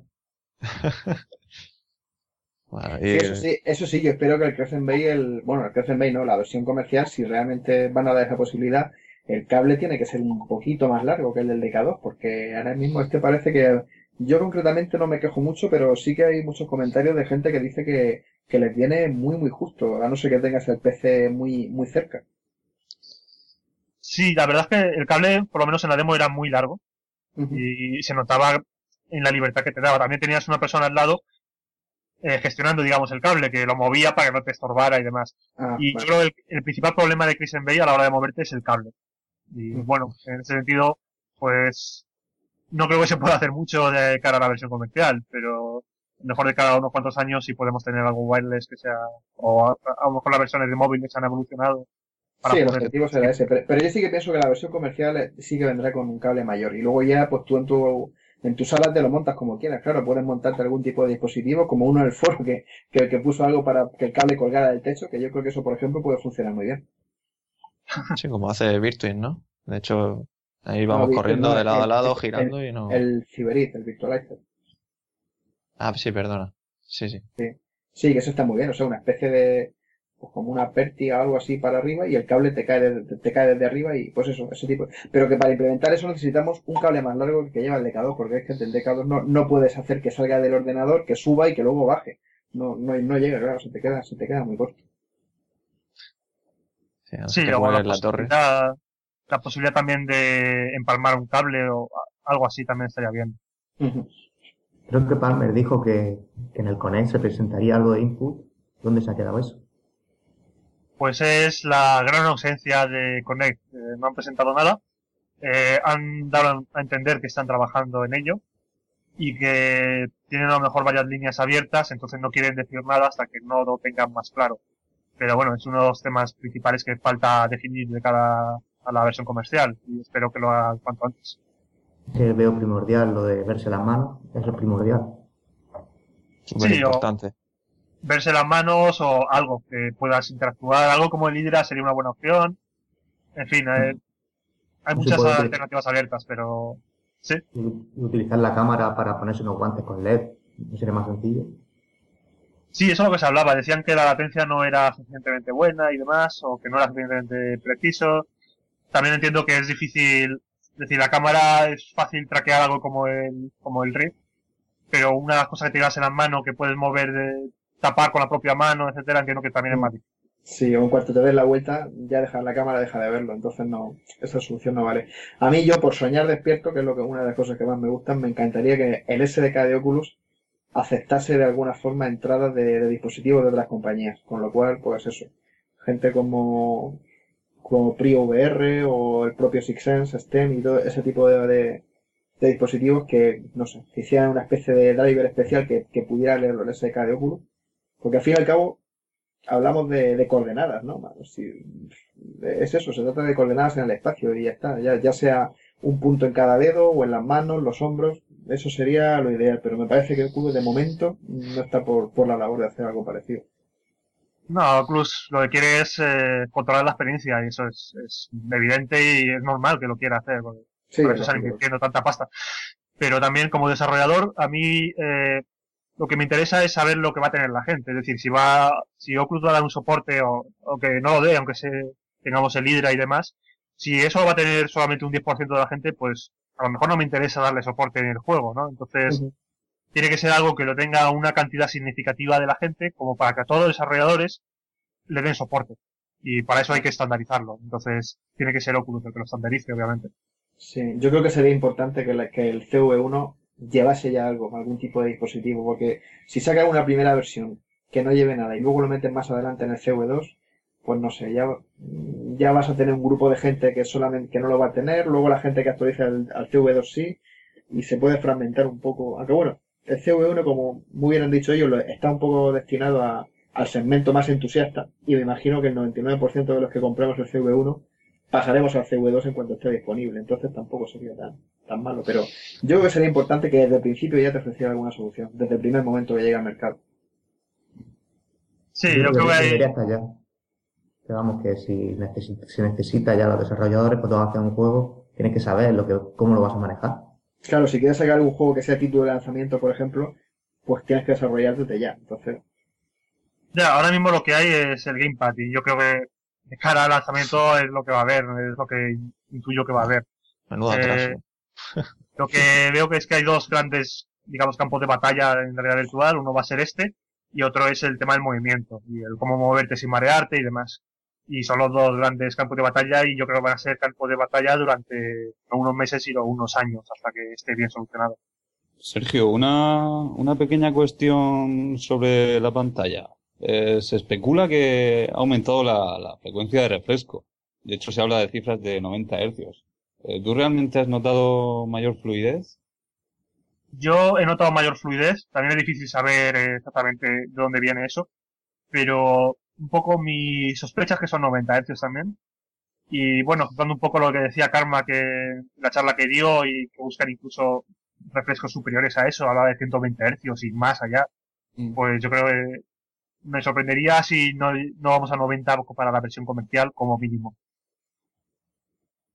Carmen El también ha- ha- hablaba de la posibilidad de incluso de que estaba con, por lo menos eso creí entender yo cuando, cuando vi la conferencia suya en directo que, que estaba hablando con Samsung intentando convencerlos para, para permitir utilizar un modo de, de imagen entrelazada en, la- en las líneas, ¿no? Enviar líneas alternativas y de esa forma conseguir más, más hercios de forma, de forma artificial, digamos. No sé muy bien exactamente qué consiste, pero, pero él comentaba eso, que estaba muy interesado y que estaba intentando convencer a Samsung de- del tema del, del modo entrelazado. Sí, comentaba eso exactamente, es eh, mandar la mitad de líneas de la imagen y luego la otra mitad y conseguir así el doble de refresco, básicamente. También hay un tema y es, eh, eso tiene un riesgo y es que noten más parpadeo en la imagen. Él decía que posiblemente no lo notaras porque estamos hablando de mu- unas frecuencias de refresco ya muy altas para que notes el parpadeo, pero bueno, hay que experimentar y habrá que ver si eso es realmente viable o no. El tema de rendimiento, se dijo que se se estaba utilizando las demos con una 980 de Nvidia y que funcionaba fluida. hay un tema sobre las demos que han enseñado y creo que ya es público. Hay una conferencia por ahí de, de la gente de Epic que preparó una de las, no sé si prepararon todas o por lo menos la última demo, la famosa Showdown. Y el tema es que la demo está súper optimizada para este, este caso. Es decir, es como los, aquellos benchmarks de las tarjetas gráficas, que es una calidad brutal, pero luego eso no lo vas a ver en el juego porque el juego tiene que hacer más cosas y no es un solo, digamos, no es una sola perspectiva, no es una, una sola animación para los muñecos, etcétera. Entonces, no creo que lleguemos a esas calidades en juegos reales. Pero un poco, es un poco lo que, lo que te está enseñando es lo que se puede llegar a hacer, no lo que vamos a tener realmente en los juegos. De hecho, de, esa demo de la Epic Showdown, se comentaba que, que la, que la habían hecho, habían desactivado un montón de defectos, ¿no? Creo que no tenía sombras dinámicas, luces, le habían desactivado un montón de cosas para, para garantizar los 90 frames por segundo.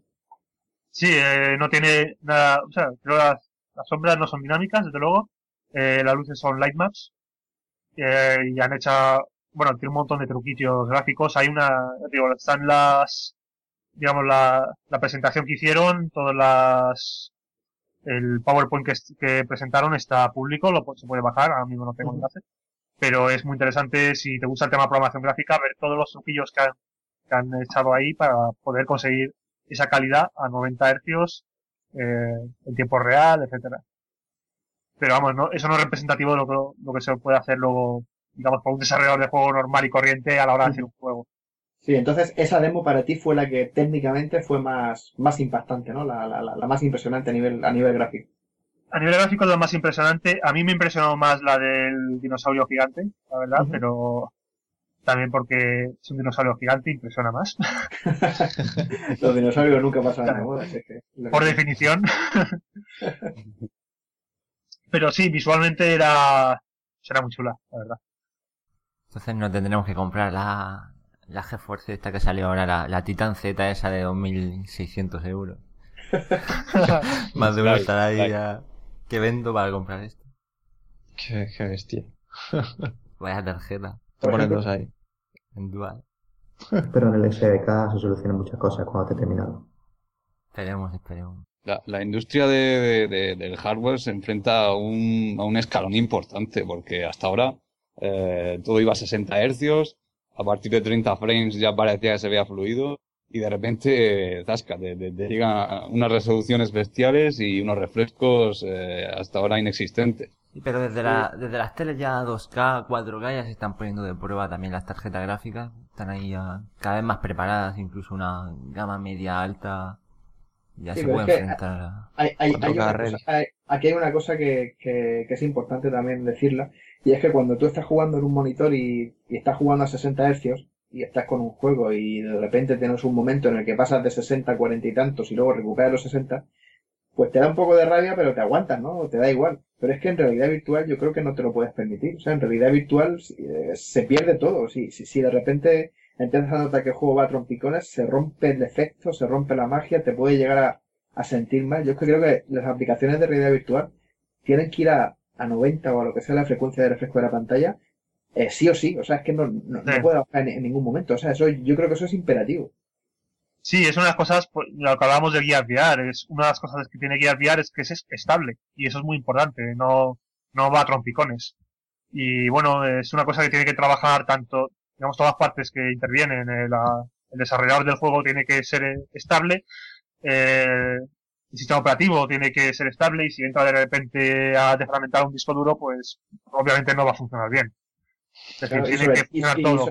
Y sobre todo la gran variedad que hay de gráficas, ¿no? Que la gente puede tener una tarjeta gráfica distinta, de gama media, de gama más alta, puede tener Windows hecho una porquería, entonces es más complicado. O sea, es lo que tiene el mundo del PC, siempre ha sido más, más complicado ese, en ese aspecto.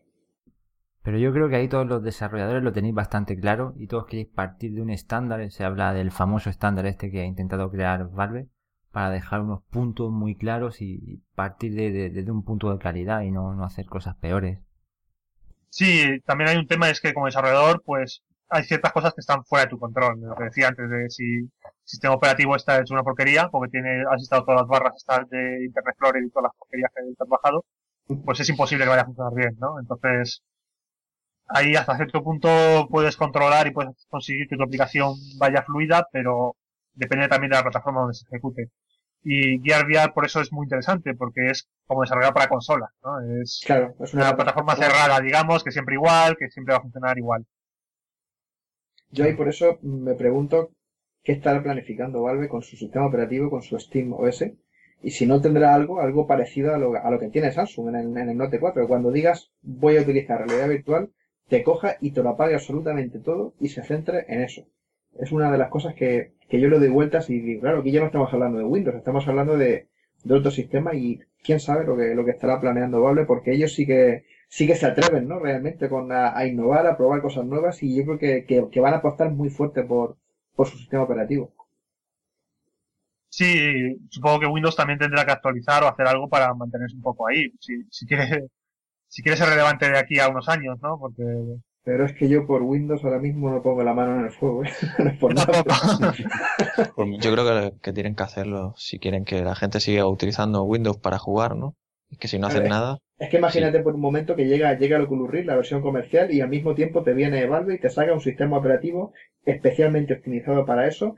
Todas las demos que se están haciendo en, en Unity se pueden más o menos pasar a Linux con cierta, con cierta facilidad pues podríamos hablar de, de, de, de, un cambio de tendencia, ¿no? Vamos a Steam Machine o algo de esto. Claro, imaginaos que de repente la realidad virtual hace que la gente se, se vuelque con, con Linux y con SteamOS y, y bueno, pues puede, no sé, se puede producir un cambio si, si Microsoft no se pone las pilas.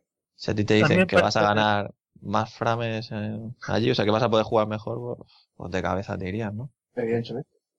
A mí me parece difícil por el tema político. Es decir, ahora mismo yo no veo que Valve y Oculus sigan siendo amigas. y, no creo que Oculus quiera eh, que Valve sea la tienda, de, o sea, Steam sea la tienda donde se compren las aplicaciones de la virtual, querrá tener su propia tienda. Entonces, eh, me parece que va a ser difícil por eso, simplemente. Pero bueno, veremos a ver qué pasa. Es interesante.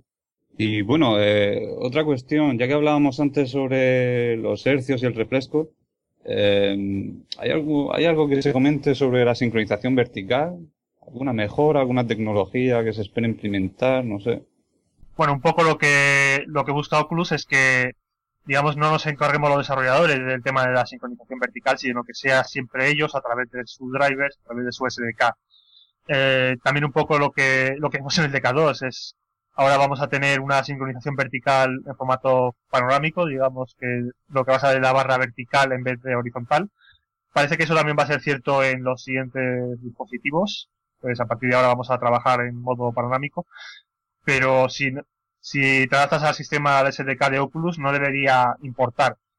Eh, los problemas del DK2, los problemas del SDK de PC no existen en VR por ejemplo. Y también es un tema de lo que hablábamos de el PC, Microsoft, eh, sistema operativo, el poder optimizar a nivel de driver gráfico, que no se puede hacer en Windows, pero que sí se puede hacer con VR. Y luego, si vemos la conferencia de, de Carmax, hablaba también de las opciones que abre esto, el tener el barrido panorámico a la hora de hacer pantallas con alto, alto rango dinámico, poder tener zonas más brillantes y zonas más oscuras dentro de la misma pantalla, dentro del mismo frame. Parece que va a ser bastante interesante. Me parece que no lo vamos a ver para las primeras versiones comerciales de ningún dispositivo, pero de cara a futuro es bastante prometedor. Es una de las cosas que a mí más me, más me llama la atención, ¿no? La, poder, la posibilidad de que haya pantallas HDR, que puedas salir de una cueva al, a un exterior y que el sol te deslumbre en la cara. Ese tipo de, de, cosas yo creo que le, le van a añadir un, un, plus de realismo a las experiencias bestial, vamos, eso es una de las cosas que más me, que más pienso ya de, de cara al futuro, porque yo también coincido contigo en que no, no lo vamos a ver pronto, en la primera versión de, de Oculus Rift, y a lo mejor en la segunda tampoco, pero, pero llegará. Tendrás que poner gafas de sol virtuales. Gafas de sol virtuales. Lentes polarizadas. Hay una cosa curiosa, es que cuando Oculus eh, se mueve, se suele mover rápido. Es decir, cuando ya tiene el camino hecho, eh, suele dar saltos. Y eh, es curioso cómo funciona, ¿no? Eh, lo vemos en el caso del, de la realidad virtual para móviles. Es decir, llega un momento donde consiguen superar esa barrera y avanzan un montón. Y si Samsung está de acuerdo y quieren hacerlo, a lo mejor pues no digo para la versión de VR que ya va a salir, pero a lo mejor para la versión comercial podríamos ver algo, quién sabe. Ojalá. Ojalá. Sergio, pero realmente hay algo así, algún inconveniente importante que digas tú, mira, esto, en esto tienen que trabajar Oculus, porque no, no convence. Sí, realmente lo que digo, los mayores inconvenientes que veo es el tema del input y el tema del mareo. Esos son las, los grandes obstáculos, los grandes elefantes en la habitación, como dicen, que, bueno, todo el mundo sabe que están ahí, pero se ignoran un poco, ¿no? Eh, muchas veces. Y cuando se le, simplemente cuando coges a alguien le pones a Rift, cualquiera de las, de las versiones, lo primero que va a hacer es intentar ver sus manos, si no lo va a ver. Lo siguiente Sí, que va a sí, hacer es intentar levantarse y andar y tampoco va a poder. Y son los dos grandes obstáculos.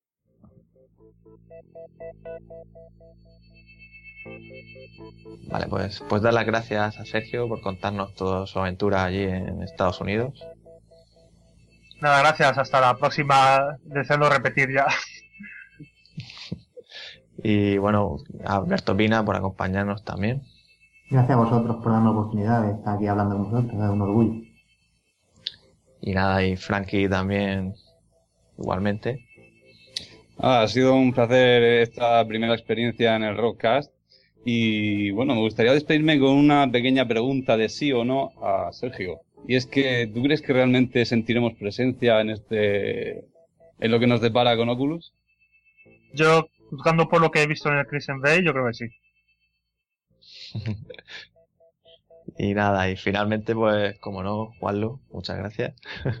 Pues nada, gracias a vosotros y a todos nuestros invitados, porque con el programa de hoy, pues lo mismo que has comentado tú, se me ha puesto el hype por las nubes y estoy deseando ya pues que el DK2 me lo firme Palmer para retirarlo también del servicio activo, igual que he hecho con el, con el DK1. Muy bien, pues un gran Robcast y nada, nos vemos en el próximo episodio. Disfrutar, Robianos.